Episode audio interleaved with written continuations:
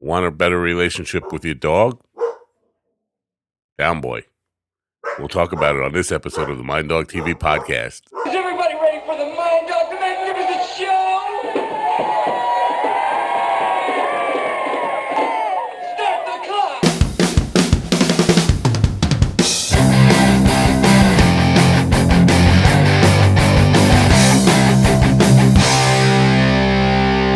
Welcome, my friends, to yet another episode of the Mind Dog TV podcast. I'm Matt Nappo. Thanks for coming. It's great to have you here as always. Hope we have some dog lovers in the audience today.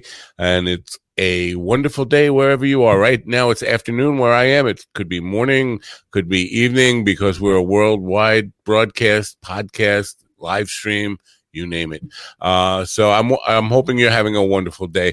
You know, um, interesting, uh, that we've had a lot of um, Dr. Doolittles on, lately, people who uh, have advanced communication with animals. And today, you know, people know I'm a dog lover. That's why I'm the mind dog, mind dog. Uh, and uh, I've always been a dog lover. Dogs have been my preferred pet. Uh, but the women in my lives have uh, generally been cat people.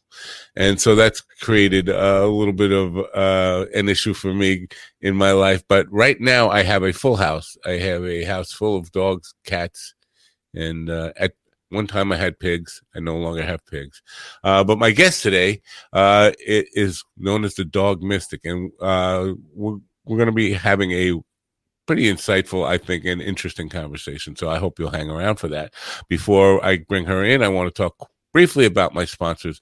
Uh, and the first offer is uh, it's not uh, something that um, that usually I have when I have advertising on the program. I have a ad copy to read from and kind of a, a really clear uh, way to describe the offer. This time it's not so not so clear uh, because it's a little bit convoluted. Here goes. Uh, if you're in sales and, and marketing or you run a business at all, you know that leads are the lifeblood of your business. Leads, hot leads, uh, qualified leads, people who want to buy your product and service. And so a lot of companies will go to a third party to acquire leads. Uh, and a lot of people know that LinkedIn can be a very powerful powerful resource uh, for acquiring leads. Now, my buddy Jeff Zigman, who was on the program a couple of months ago, has built a platform for learning new business skills called Skill Builder Academy, and the link will be in the description for that. Now, um, Skill Builder Academy, what that does is teach people uh, business skills in a very quick, fun, and uh, efficient way that helps them retain the information. Follow me so far. Skill Builder Academy helps you learn to uh, learn new business skills. Now, what Jeff has built uh, using the LinkedIn automation uh, tools that are already into uh, in LinkedIn, he's built, built a course that will help you use those tools that are on LinkedIn to download thousands of hot qualified leads, people who want to buy your product and service, whether you're in B2B or B2C. So the platform is this. You will learn to do this in 30 minutes or less to use the tools already provided in LinkedIn. And you can use it anytime you want without having to go out to a third uh, party and buy leads from somebody or uh, pay somebody to do the lead acquisition work for you. You can do it for yourself in a matter of minutes. It takes 30 minutes to learn, but once you learn it, uh, it takes a minute to two minutes tops to just press a few buttons, put in your criteria, and download thousands of qualified leads, people who are looking to buy your product and service. So uh, the link will be in the description. It's called uh, Skill Builder Academy, and there's a whole long string, but you'll see at the end of it, it'll say Mind Dog, which is me, and it will say uh, $100 off. A hundred off, and that what that is is actually one hundred dollars off the price of the uh, course. Uh, so if you use my link, you're going to get a great deal on that. People will pay sometimes up to seven hundred fifty dollars per uh, lead acquisition when they go to a third party to go get them some hot qualified leads from a variety of sources, LinkedIn being the main one. Uh, but now you can do it for yourself for a fraction of that price. Uh, use the link in the description. I know that's a kind of a long-winded way. We're gonna, gonna have to find a better way to describe his offer, but that's what it is for now. If you have any questions about it, please email me and I'll, I'll or just click the link and check it out. You should be able to check it out, check it out, and and learn about it just from clicking that link. Um, I apologize for the uh, kind of convoluted way we go about describing that. Jeff's a new sponsor on the program, and um, the the offer is actually built upon another offer, so it, it's a little bit uh, hard to understand. I hope I made it clear for you. Now, let's get on to one that's a little more clear. Our other sponsor for today, Fundwise Capital. Uh, Fundwise Capital is easy to describe to you. It's an online, uh, it's a lender matching platform for business that gets you the best credit lines guaranteed. You can apply online in 60 seconds or less, and there's no effect to your credit to see how much you can get. Use the funding for anything you need to start or grow your business. Start meaning if you don't have a business, but you got a solid business plan, they can help you get funding.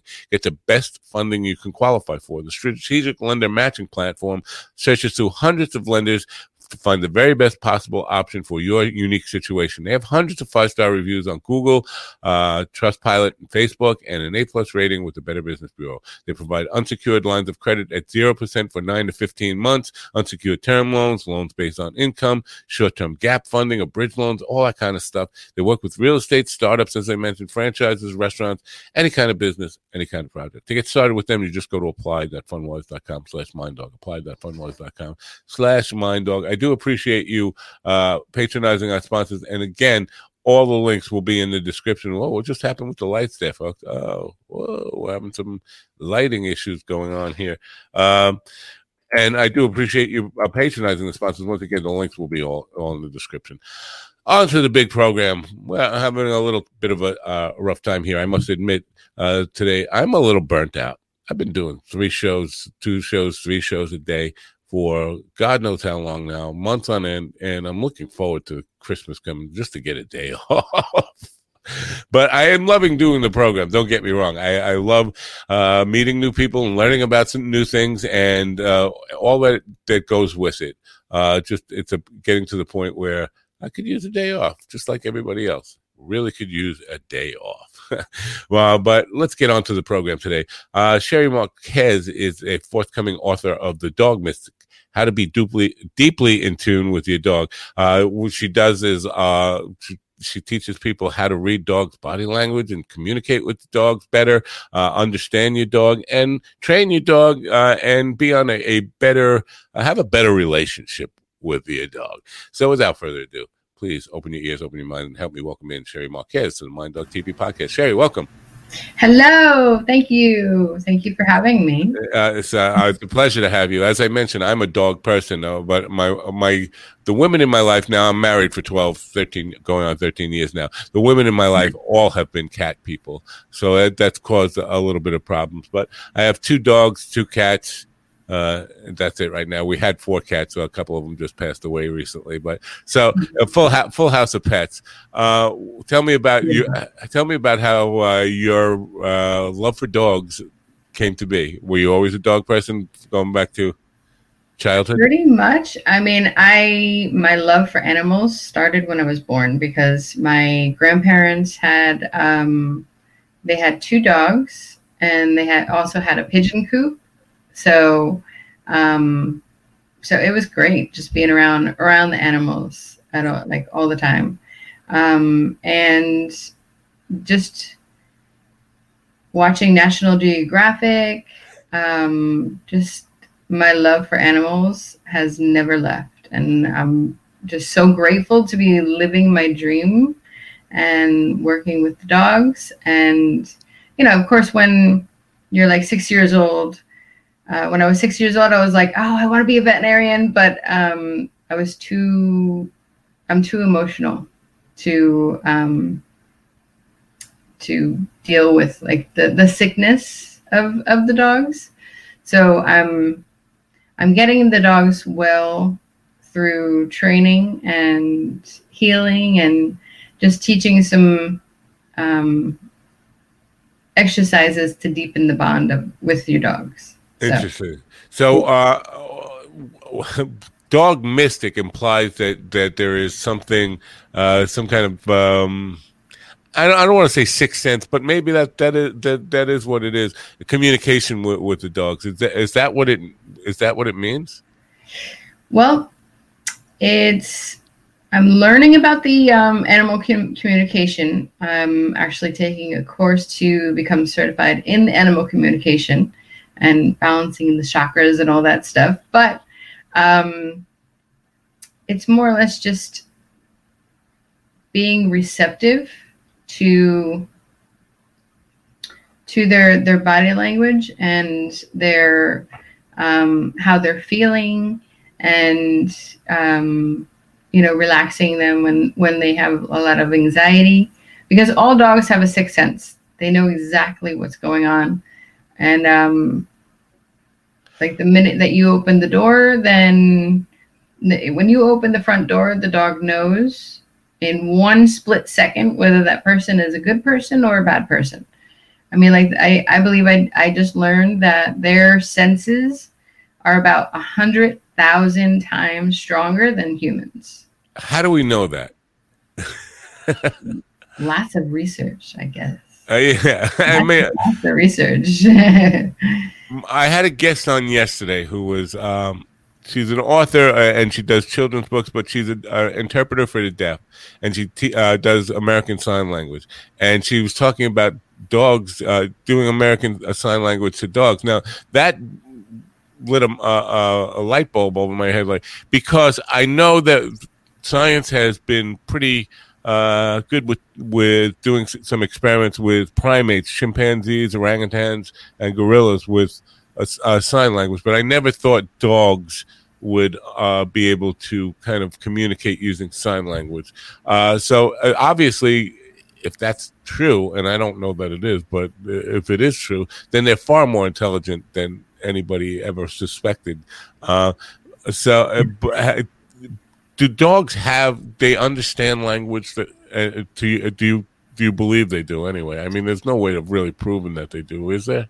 they're they they've um they don't understand full sentences they learn one and like two word commands and we can teach them hundreds of different one and two word commands but they um, they definitely learn the the hand signals so all your hand signals for for sit i mean you know different different trainers have have different um different hand signals but like if you pretend that you have a treat in your fingers, you put it near near the dog's nose and then go up. So that's sit. Because as as you put it near their nose and they look up, it kind of like rocks them back into the sit command. sit and then stay. So, so you, can you can teach them the your body um, do, your hand gestures. Did humans come up with that, or did dogs know that instinctively? the humans. The humans came up with the um, the hand gestures. So, so does it work with, with dogs who have not been trained to, to know what those gestures mean? No. Okay. Mean, like you know, it, it's more or less the way that I I I do it is I train the dog. I mean, like I I use the hand signals right from the beginning, um, but a dog that is not trained is not going to follow the um, the hand signal, like certain hand signals. So right. come, and then like you know, so it's it's teaching them as you're teaching them the actual leash correction or like leash commands and corrections. Right. Well, um, it's interesting that you said that they, they know a good person from a bad person instinctively. Uh, I, I've always thought that to be true. I've been I had dogs my whole life and been around dogs my whole life. The two dogs I have now are, uh, and they're not my dogs. They're my stepdaughter's dogs and her husband's dogs, but they live with me. but they are a puzzle in that uh, they they act atypical. They will bark at me and my wife and my stepdaughter, the, the people who own them, my, my stepdaughter and her husband, they'll bark at us but they don't bark at strangers.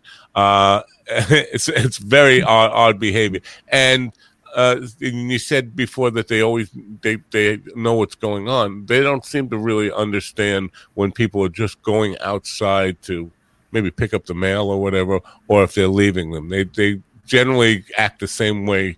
So, um, what is your what is your take on that? I mean, these two dogs just uniquely confused the whole species? um, well, and when when you mean well, like, what do you mean by barking? Are, are they just barking at you out of excitement?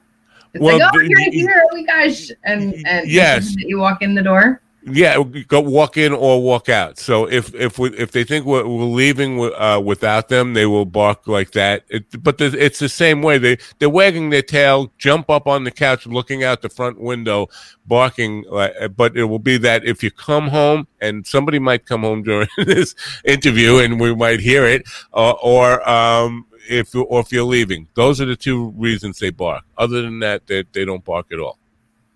So that's just excitement. I mean, like you know, it's either excitement or it could be anxiety of like you, like everybody leaving. Mm, mm, whenever someone is is leaving, it's like wait, wait, wait, no, don't leave. Come on. Right. or take me with you or well, let's go for a ride or a walk or something and then walking back in then it's just the excitement of of just seeing you again that's the beautiful thing about dogs i mean like you know you will never get that greeting from a person even if you just go to the car or you go to the mailbox when Yeah. you come back in there's the same amount of excitement it's just like oh, i'm so excited to see you oh my gosh you know i mean it's it's fabulous I mean, Right. they're, they're angels put on this earth just to bring us into that present moment. Well, um, it, it's interesting that they're different breeds and they're they're years apart. Uh, because uh, Sarah, who's my stepdaughter, she got a golden retriever, a gold, yeah, golden retriever. Um, probably about three years ago. Her husband had this boxer for about ten years now. Uh, so they're different ages. They're both females, but I think the golden retriever learned that behavior from the boxer who had been had it established longer because um, it, it's not normal behavior for for dogs to I, usually I've had you know that dog the greeting from the dogs. I understand that but usually it's kind of like a whimper when you come in or that kind of uh, you're wagging the tail just so excited happy to see him but never a full out bark like like I most dogs would bark at strangers. The boxer has done that. So can one dog learn it from another dog? Oh yeah, behavior? Definitely. Because I mean, like all the main thing with with um, a dog's mind and a child's mind are almost exactly the same. So if they know, first off, if they know they can get away with something, they're going to push it for everything that they can.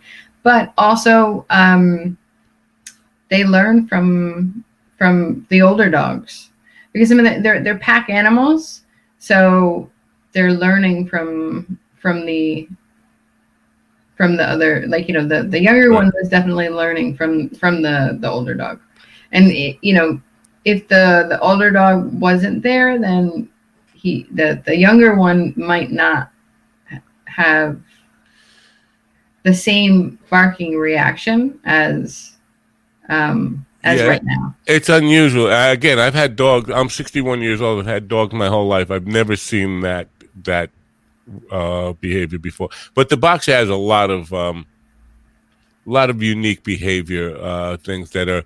Uh, she's- I think she's got a nervous problem. She's very uh, very nervous. Sometimes she's uh, timid and frightened. Which to me, I look at it and my my initial reaction wa- or, or instinct was this dog's been abused at some point because of the way she she behaves uh sometimes scared but knowing her owner as i do i know he's never abused her and and so i don't know where that comes from uh are there tell tell signs that a dog is uh been abused or is that just me putting you know kind of uh how we would guess? Well, the um the boxer is, is was she a rescue? No i don't think so. I think he's had her from a pup. Okay. Um well, I mean like, you know, it, it's um every dog has their own personality. There's certain characteristics of the breed that are the same, but every dog is different. Every dog has their own personality. So you know there there's one boxer one boxer that is afraid of nothing there's nothing to be afraid of and and they'll walk up to anybody and they'll let them them um, let the person pet them and then there's there's other like you know like like your your um your stepson's dog um where she's just timid and another thing is when you like when a person gets a puppy the most important thing is just to bring that dog out and socialize them with everything and desensitize them from noises and people and kids and big trucks and motorcycles and everything so so then at a young age then they're exposed to everything Right. Um, what Yeah. about breed behavior? Uh, and breed because different breeds behave different ways, and with the with the golden, I, I see often something that I see in a lot of re, uh, goldens in that they want to just grab something in their mouth when they, well, especially when they're greeting you and they they want attention or something. I'll go to the room and get a stuffed animal, come back and with, with it in my mouth, and like, and but it yeah, yeah. In the mouth. Uh, uh, but it seems to be every single golden has that has that in some way. Like you know, I saw one one somebody had a video on social media where the dog kept getting grabbing pizza boxes and running around the house, but they don't want to let you take it. They want to kind of tease you with it and say, "Here, I have it," and come come up to get it, and then pull away really fast so you can't get it. Like they're they're saying, "Please play with me," but uh, but it's a breed behavior. Are there specific? Is that bred into them why are they you know it, that's puzzling to me that why every every one of that breed will act that way and there are other breeds that have similar idiosyncrasies i think Right. The the well, I mean, it's it's a retriever thing. So there are but you would think a retriever would bring it back to the master not bring it almost there and then say psych you can't have it.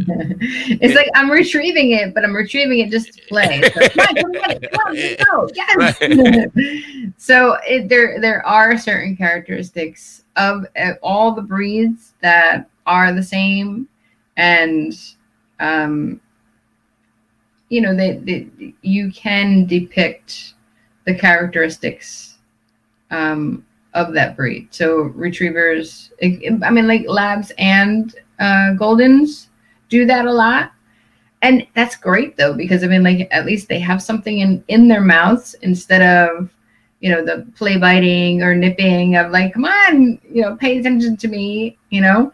So um, so that's a good thing. I mean, like the um, for example, the the border, border collies. Um, you know they're just so so focused and focused and you know try to if you're outside and you're like running in the yard they're trying to like herd you the way that they like the the specific spot that they want to you to go.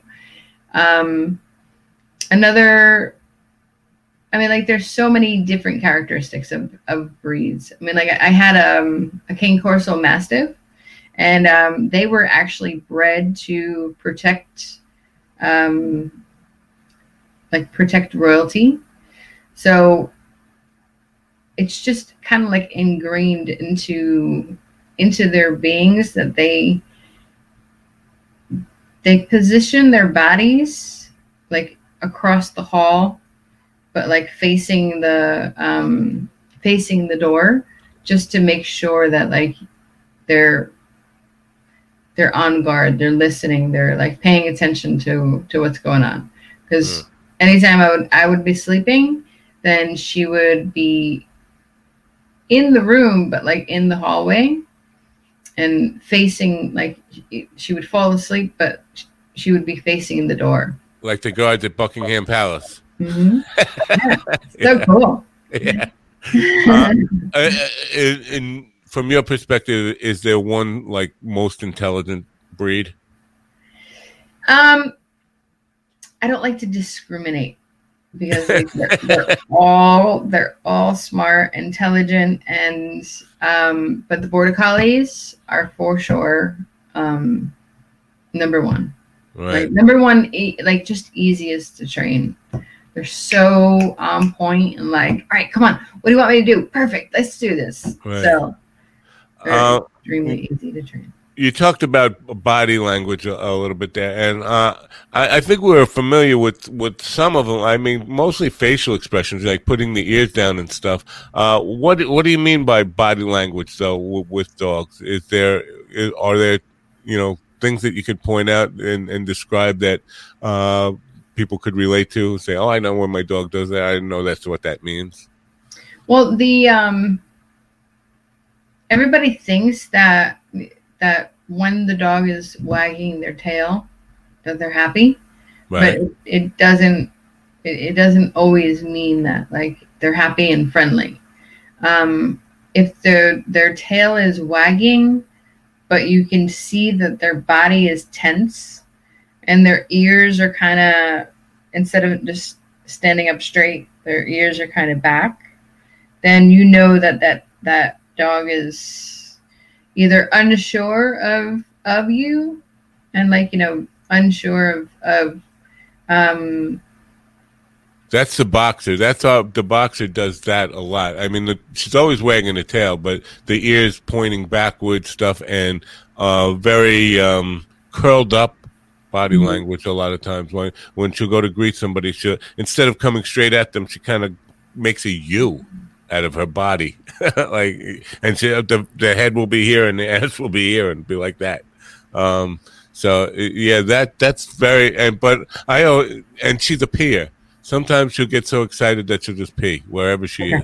Yeah, uh, so i mean like you know with with the um with that it's it's she's she's coming to say hello but then she's just kind of like insecure of like okay i like i'm i'm i'm weary just to because especially if she doesn't know the person then she's excited to see the like you know meet them but she's still kind of like standoffish. Right. of like all right well i don't know i don't know you yet so i gotta i gotta warm up to you. You know, whereas whereas the, the the other one is a golden Yeah. golden retriever Yeah. the, the golden is probably like yeah oh my gosh i'm so excited She, she she likes to hug. She like she's a, she's a hugger dog, and uh, uh, often I can't lay on the couch because if I lay on my couch in my living room, she will jump, come running in full speed and jump on me, like and literally like her full body weight and just land on me and want to hug. Which is it, it's I've never seen that in a dog before. Where the oh like laying down on the couch is like a signal to say come jump on me. You're relaxing. Come on, it's my time to just like give you hugs, give you Right. love. Yeah, and and you can't stop. If you stop, she'll like pick up your arm and like say no stopping. Flash you Right. Yeah, yeah, yeah. with with her nose. Can can you get a puppy too young? um, I I believe one hundred percent that you never want to get a puppy less than eight weeks old, um, just because it's um, it's too young. There's no reason why you need to like why why the either breeders or why the people need to take the dog take the puppies away from their their moms that young and um and it's it's they lose out on the um the socializing and like you know learning from from their siblings and learning from from their moms. Right. you know because if there's one mom going nuts what the mom will do is she'll grab them by the scruff of the neck with her teeth. She'll pull them back give them a growl until they totally submit and then she'll put them down.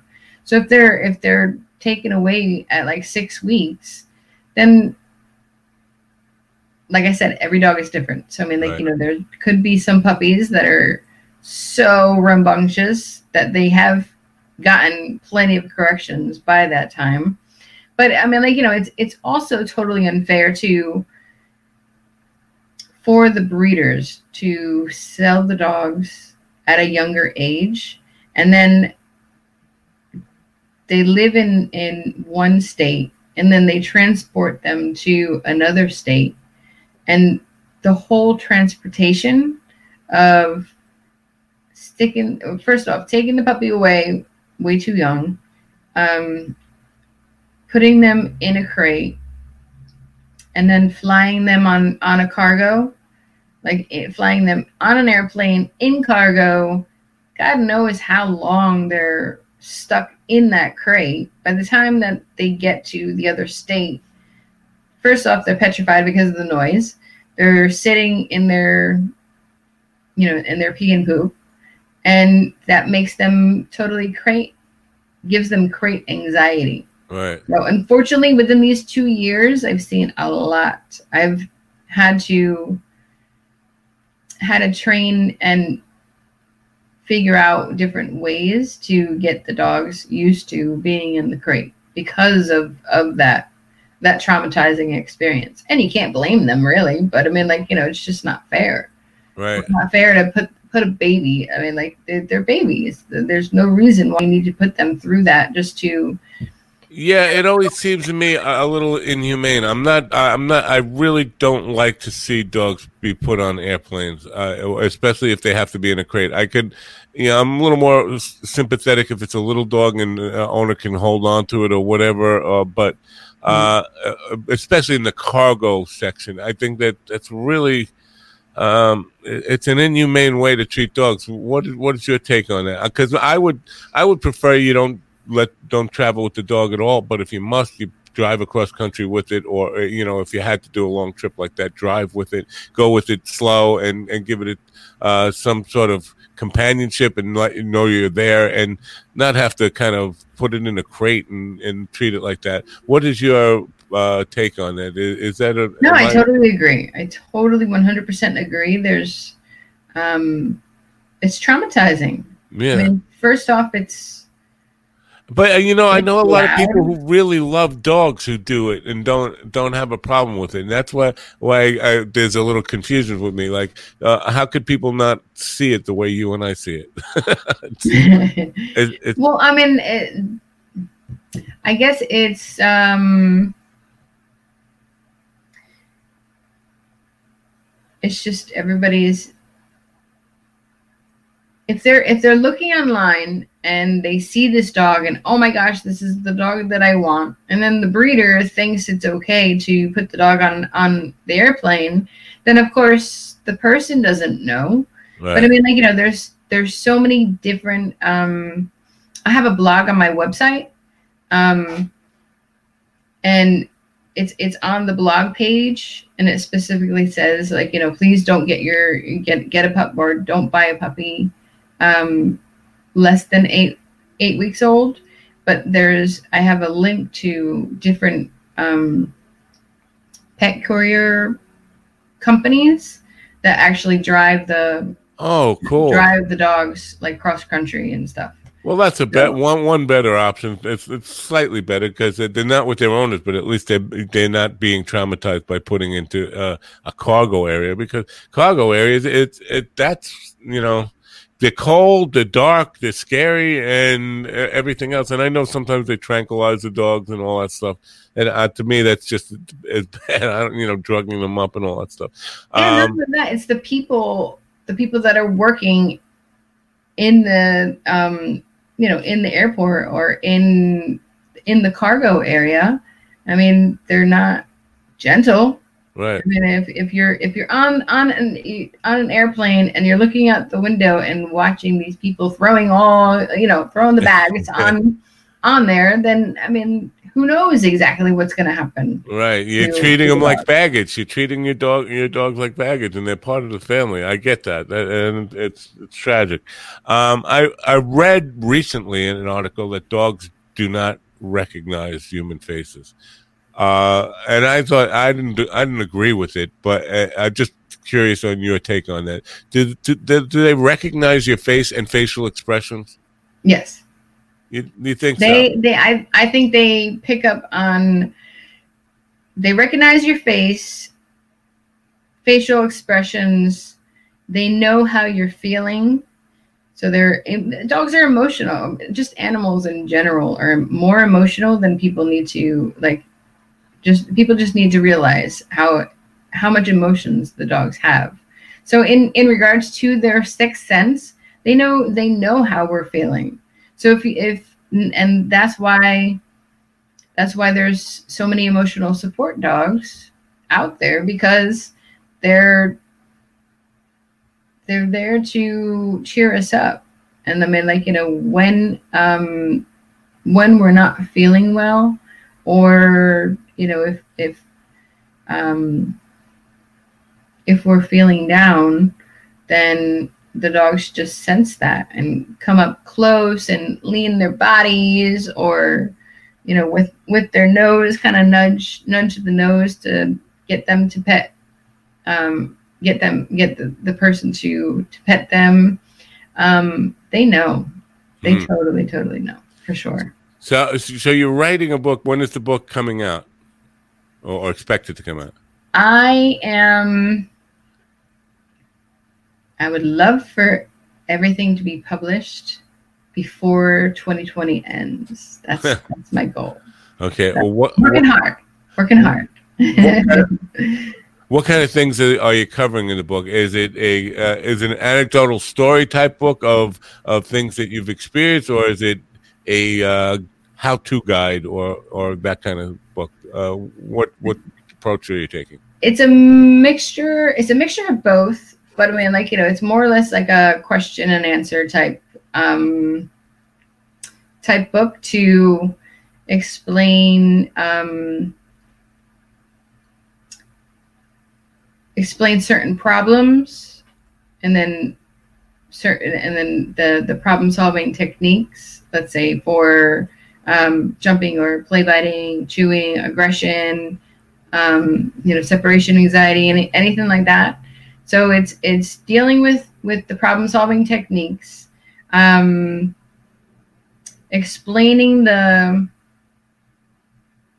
the bond that you can have with with your dog and giving um, exercises to enhance your your bond. It's like a spiritual bond that you have with with your dog.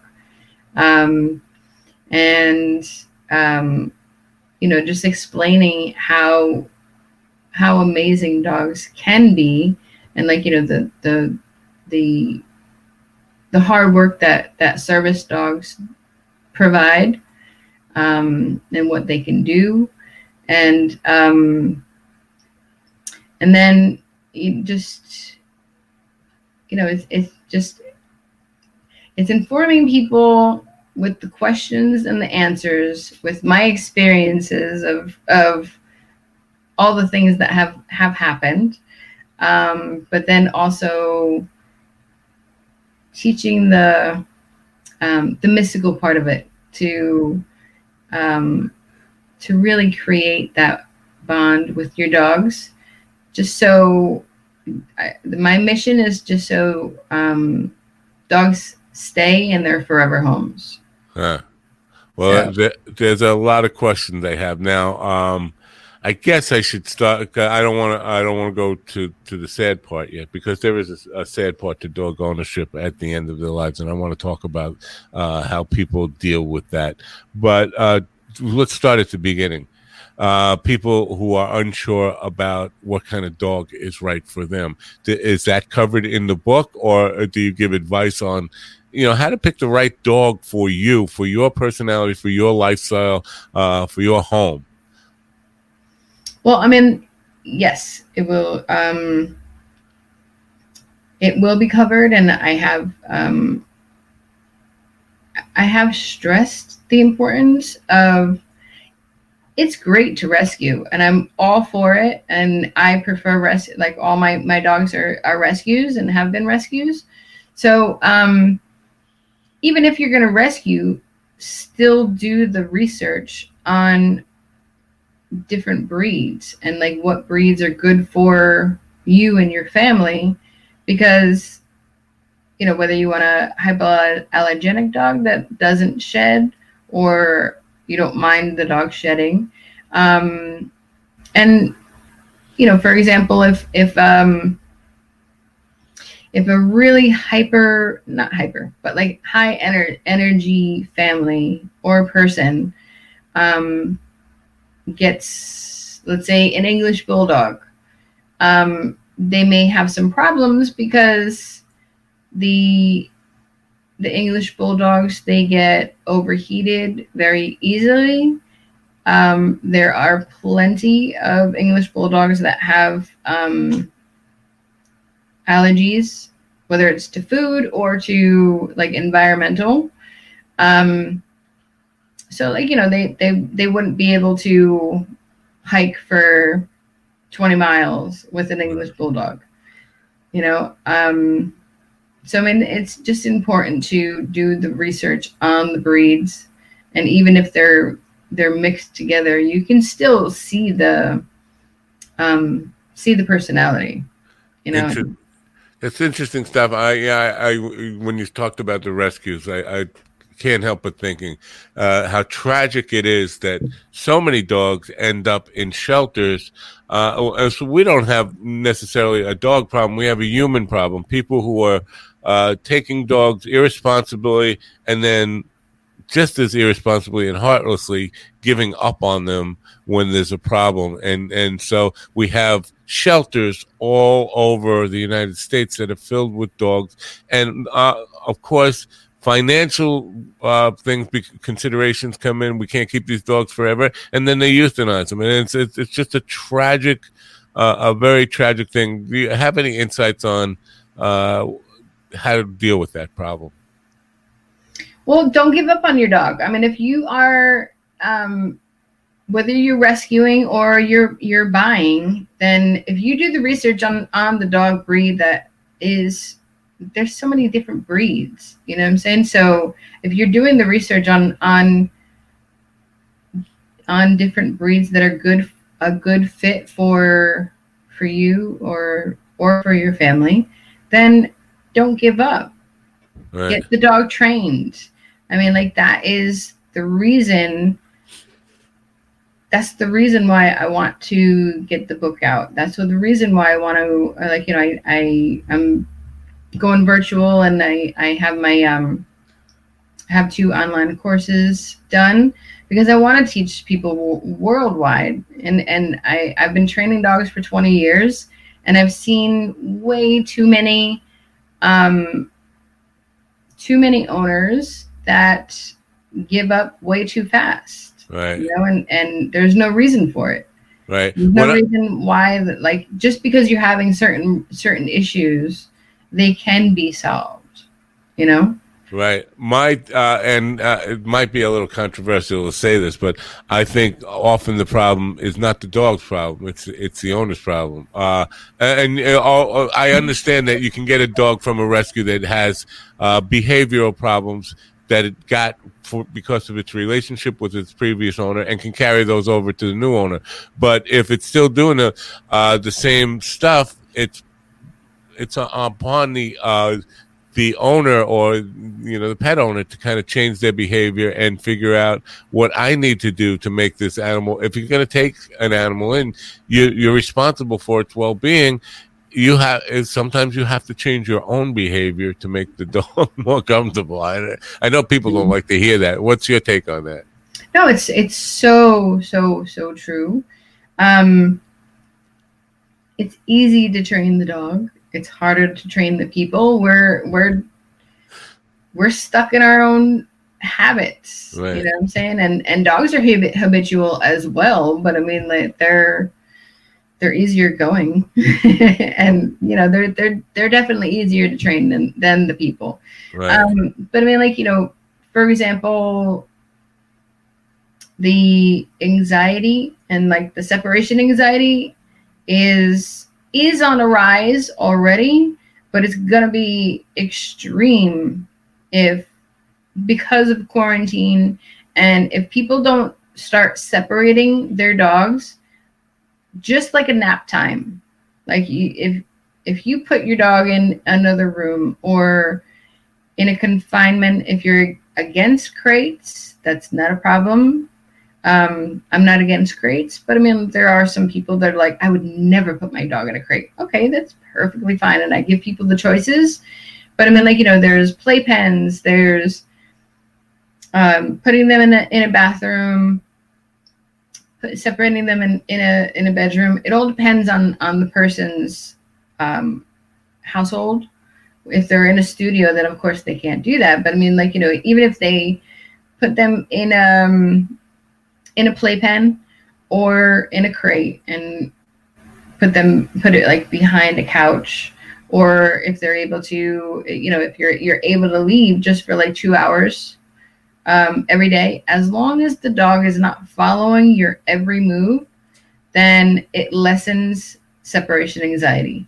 Separation anxiety is the hardest thing to solve because um,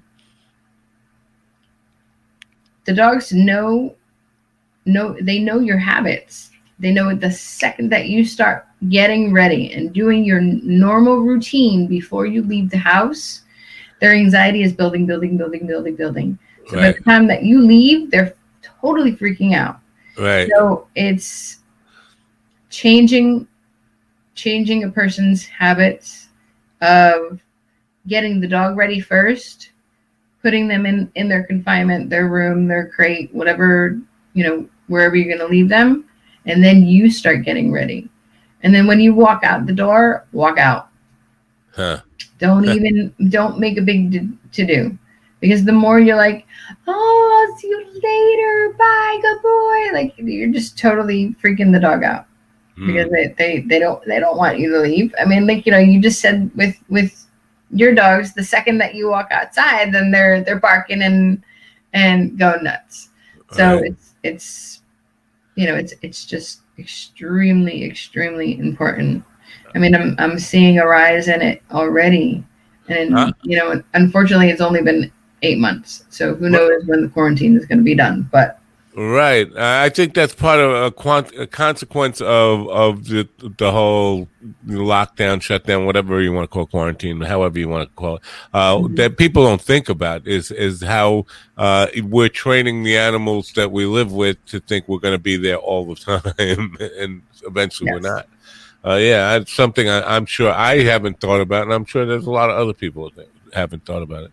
I mm-hmm. want to touch on something that's going to be a little bit on the sad side. And you I know you said you were too emotional to be a vet, uh, and because I want to do this now because we are running short on time now, and I don't want to end on it because I want to come back to a happy note and get off, of this.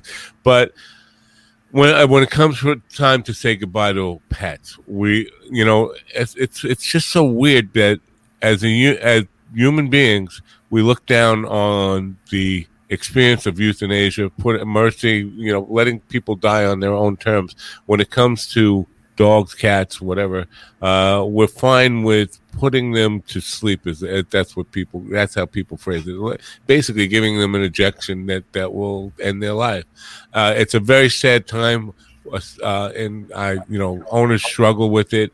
It's a. It, is there anything that and sometimes we question whether we did it at the right time. Was it too soon? Was it too, you know, was it too late? Did I wait too long? All that kind of stuff. Uh, do you have any advice or insights on the whole euthanasia of pets? Well, um, no matter what, it's a hard decision. But, um, and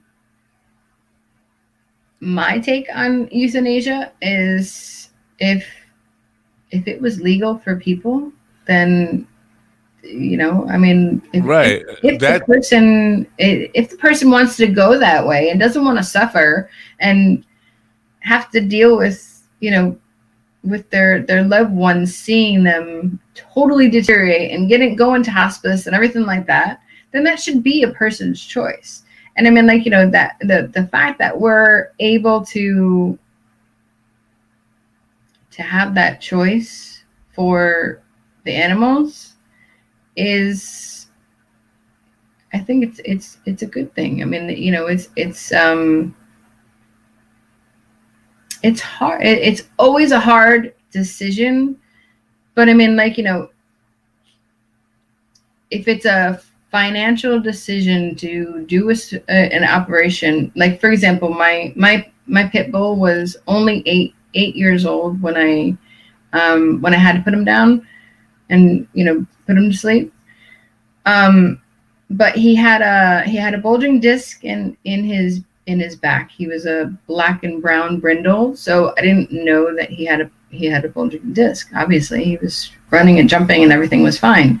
Um, and one day my my son was he was great with my son and and he was laying on the couch and and my son kind of like laid in between our two dogs and i guess laid, laid on on his back and within 24 hours he went totally paralyzed in in his back legs wow. so um so the the the bulging disc ruptured and it totally paralyzed him. He was 75 pounds. And I mean, like, you know, here's a dog that was healthy his whole entire life.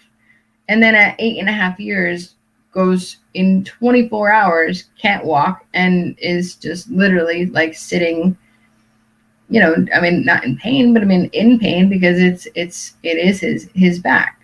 So um, so during this whole process, it was extremely emotional. And at first, I was like, I don't care how much debt I will go into. I'm going to do this surgery and I can't lose my baby. That was my first baby before my son was born. So, um, but then once I got, because it happened, it, it happened at, at night. And then I finally brought the dog to to the emergency vet at like I don't know three o'clock in the morning. so uh, you know all this emotion, and I had my son with me as well. So I mean, like you know, it, it was it, it was so emotional. And at that moment, I'm like, no, I'm gonna. I don't care. I'll do whatever. I'll go into debt. I'll, I'm saving my baby no matter what. But then once I did the research and realized that even if I did the the the surgery, there was only like a 30 or 40 percent chance that he would he would walk again or be able to walk. Wow.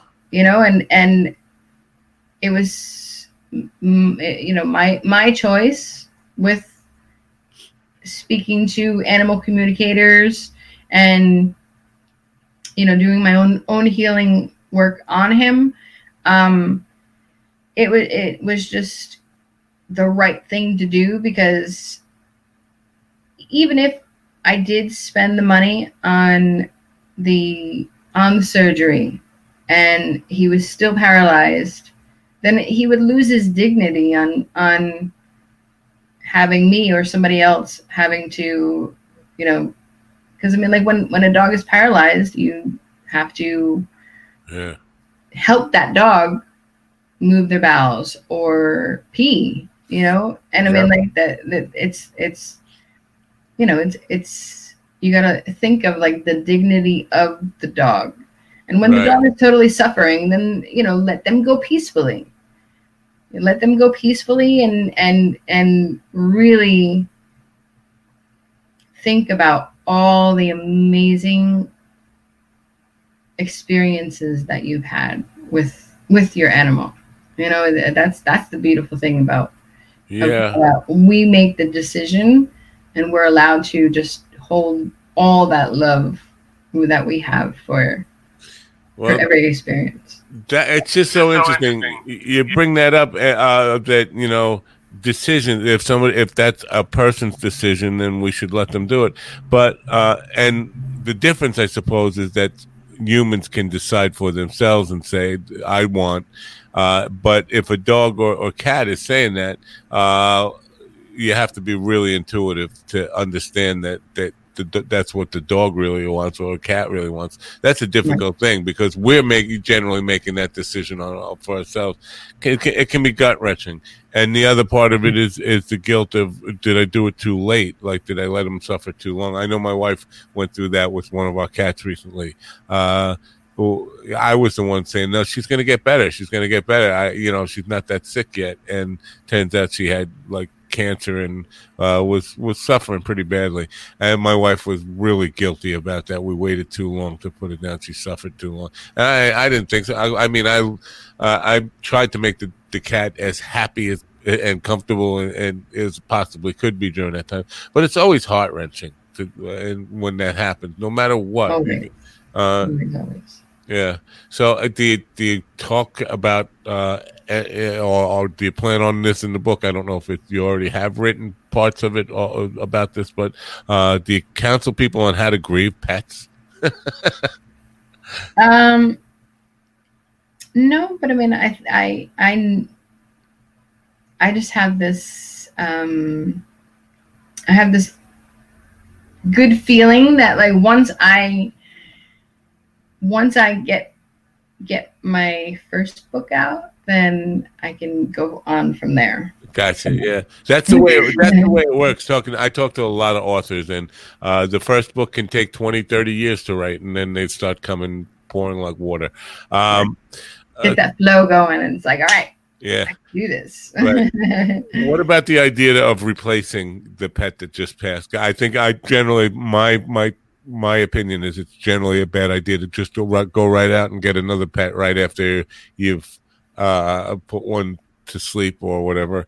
Um, some people do it. Some people think it's a way of coping. What what do you have any opinions on that? every dog eh, like every person is different in regards to how they they how they deal with the situation but um my suggestion is allow a little bit of time to process and allow the grieving allow allow that grieving process. Because i mean like if you're not done grieving and just allowing whatever emotion that that you're having to just let it flow and let it out then if you rush the situation eh, and whether you get a puppy or you rescue um you know there's frustrations with with dealing with a puppy again Right. and the and and you know going from an older dog that has just passed or like you know a, a traumatic situation and then all of a sudden rushing out to get a puppy and just totally forgetting all the work that comes in that is involved with having a puppy and um, housebreaking that puppy and dealing with you know the like the challenging play biting and chewing and all that stuff, um, then you're grieving, you're emotional, and then you're overreacting to the new dog, which is not fair to the new dog as well. Right. So, you know, my my suggestion is just give it time. Okay. I mean, like you know, and, and every person's time frame is different, but let's say even like three months. Cool. I mean, like you know, if if you're going into a deep depression, then okay, fine. But like mentally prepare yourself that it's going to be work. Right. Get a new dog, and you just don't compare. Don't. That's the most important. Um, I guess it's not a problem, but I mean, like you know, it's it's um It's something to consider. yeah, it's something to consider because I mean, like they're they're comparing they're comparing this perfect dog. Okay, well, when that puppy, when when that your perfect dog was a puppy, it wasn't perfect. So don't compare. Right. All right. Now, the other end of this to end on a happy note here, um, uh, or somewhat happy note. Uh, So, we, you, uh, looking at things from, you know, a young family uh, wi- who's expecting a newborn, uh, and they've had they already have a dog, let's say, and um, uh, that that dog has been their baby. And so, is there anything that people need to do to kind or or can do to make the transition from for the dog to be expecting this new addition to the family that it's now going to have to be competing with and might get jealous of and all that stuff. Dealing with a new newborn and and, training your dog in advance to of what to expect. Is there anything that can be done for to make that easier on the dog? Yes. Thank you for bringing that up. Um, it's extremely important to keep the dog in the family, within the family. There's going to be lots of changes, so don't change the the dog's routine. Dogs are creatures of habit, so just allow them to be there and observe and um, before the baby is born, start playing some um, some YouTube videos on like babies crying. Um, when the the when as soon as the baby is born and the first if if you're able to the first blanket that um that the baby is is cleaned with, then bring that blanket home to the dog for for the dog to smell um, and then do the actual introduction outside. Out, like it's it's better to do it on leash and outside, so it's it's out of the dog's Territory. Oh yeah, I get it. Territory. yeah. Good advice. Yeah. So it's more or less just like have the leash, have them smell smell the baby. So then, you know, it's it's they have that smell already because if you're able to to give them the, the baby blanket, then that's perfect. Huh. So do you, do you think they understand what mama's belly means? yes. Yes. Only because they um when a woman is pregnant, their their progesterone and and their their smells are different. You know, Right. their smells are different. Their um um their their levels, so the dogs can actually like sense that. Right. They can they can sense that there's the change and and they know. Does it matter uh, if the dog is male or female, or, or are females more sensitive to that kind of stuff? No, I don't think so. Okay. I mean, they, they might like you know um, a female dog that's had puppies. Maybe they're a lot more receptive than you know a young male. Um, but I think they they're all Well. they're all pretty receptive. Yeah. Well, I thank you for this time. Uh, we are over time now, and uh, uh, it's time to end the conversation. But I do appreciate you. I, I ask a lot of questions because I'm generally interested in, in this stuff, and I, I hope you. I hope you kind of uh, help some people. Do me a favor when the book i- i- comes out, you can either come back just for a quick, like, short visit within a program, and just say, you know, the book is out, so we can help help you promote it, or maybe we can just like uh, reschedule for a, you know, schedule another. Uh, just a, a book book episode just to promote your book. I would Uh, love to. Yes, absolutely. Great. Well, And- thank. Oh, what? Also, I'm um if I can email you, um I'm doing like a Cyber Week sale for the um one of my courses, and um it's it's on my thedogmystic.com on the courses page. Um, the landing page that comes up is a free course, and then you go to all, all courses, and it's the um the happy dogs equal happy owners. And can you do these courses online like this? Do can you do it like that Yeah. virtual? Yeah. Absolutely. I'm a phone call away. So if you if you have any questions as, as you're like going through it, then email, phone calls. But like you know, you can you it's it's all virtual with videos and written Cool. instructions and everything. So Cool, cool stuff.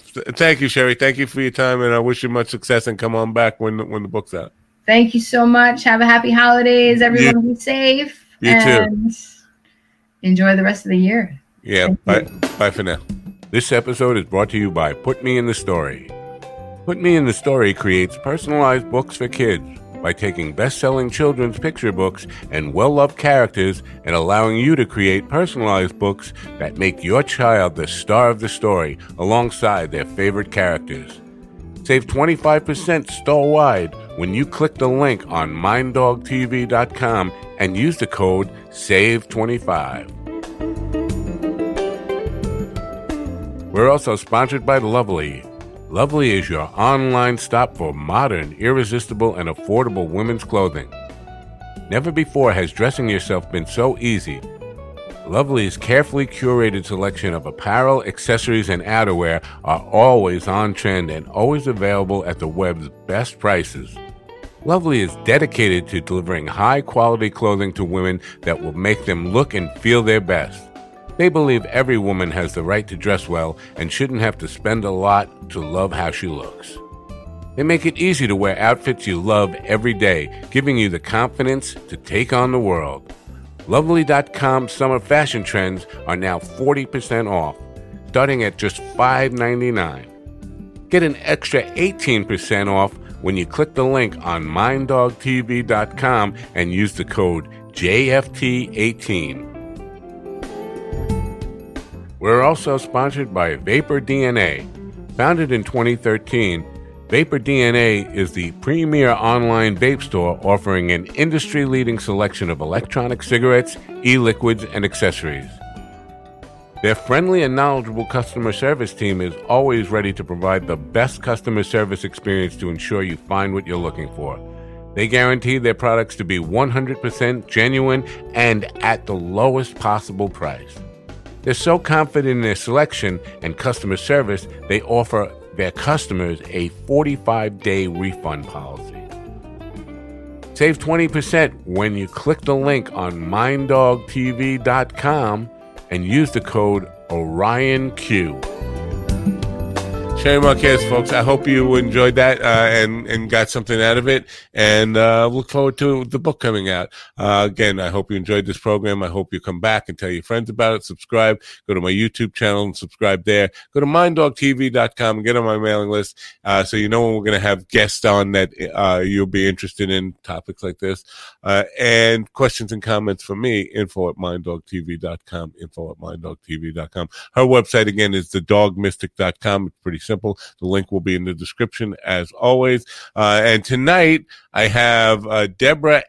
I want to make sure I get her name right. It's Deborah uh, Hernandez. I'll get out of my way. Antic. Antic. She is a uh, clairvoyant and professional psychic uh, who also happens to be an opioid addicts uh, um, counselor. So we're going to that should be a really, really kind of interesting uh, discussion. A psychic clairvoyant who also deals with uh, opioid uh, addicts and uh, offenders, uh, opioid drug offender educator. She is. So that should be an interesting discussion at 8 p.m. tonight, 8 p.m. Eastern. Till then, I'm Matt Nappo for the Mind Dog TV podcast. Thanks for joining me and have a great, wonderful day. For now. Well, I've been thinking about the road to glory. I guess I need something to call my own. So I sing my songs and I tell my stories while my woman sleeps alone. A blues man talking about the life he's living.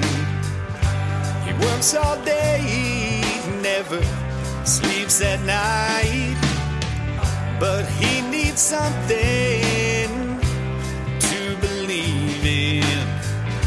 He said, Now, Doc, you know it just ain't right. So put some music on and let's drink some Cause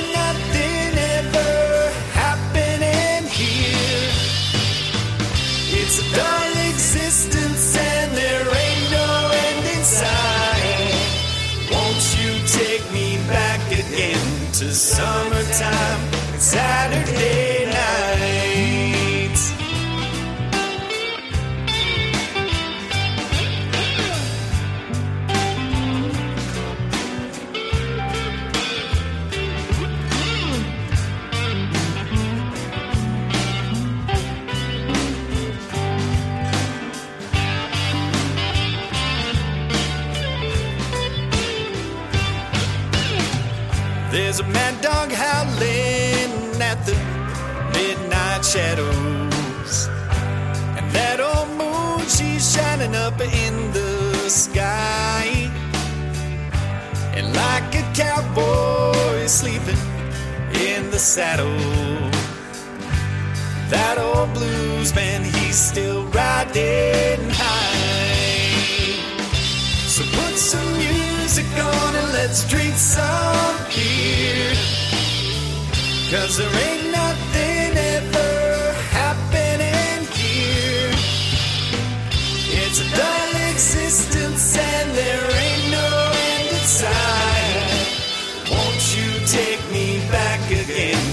summertime and Saturday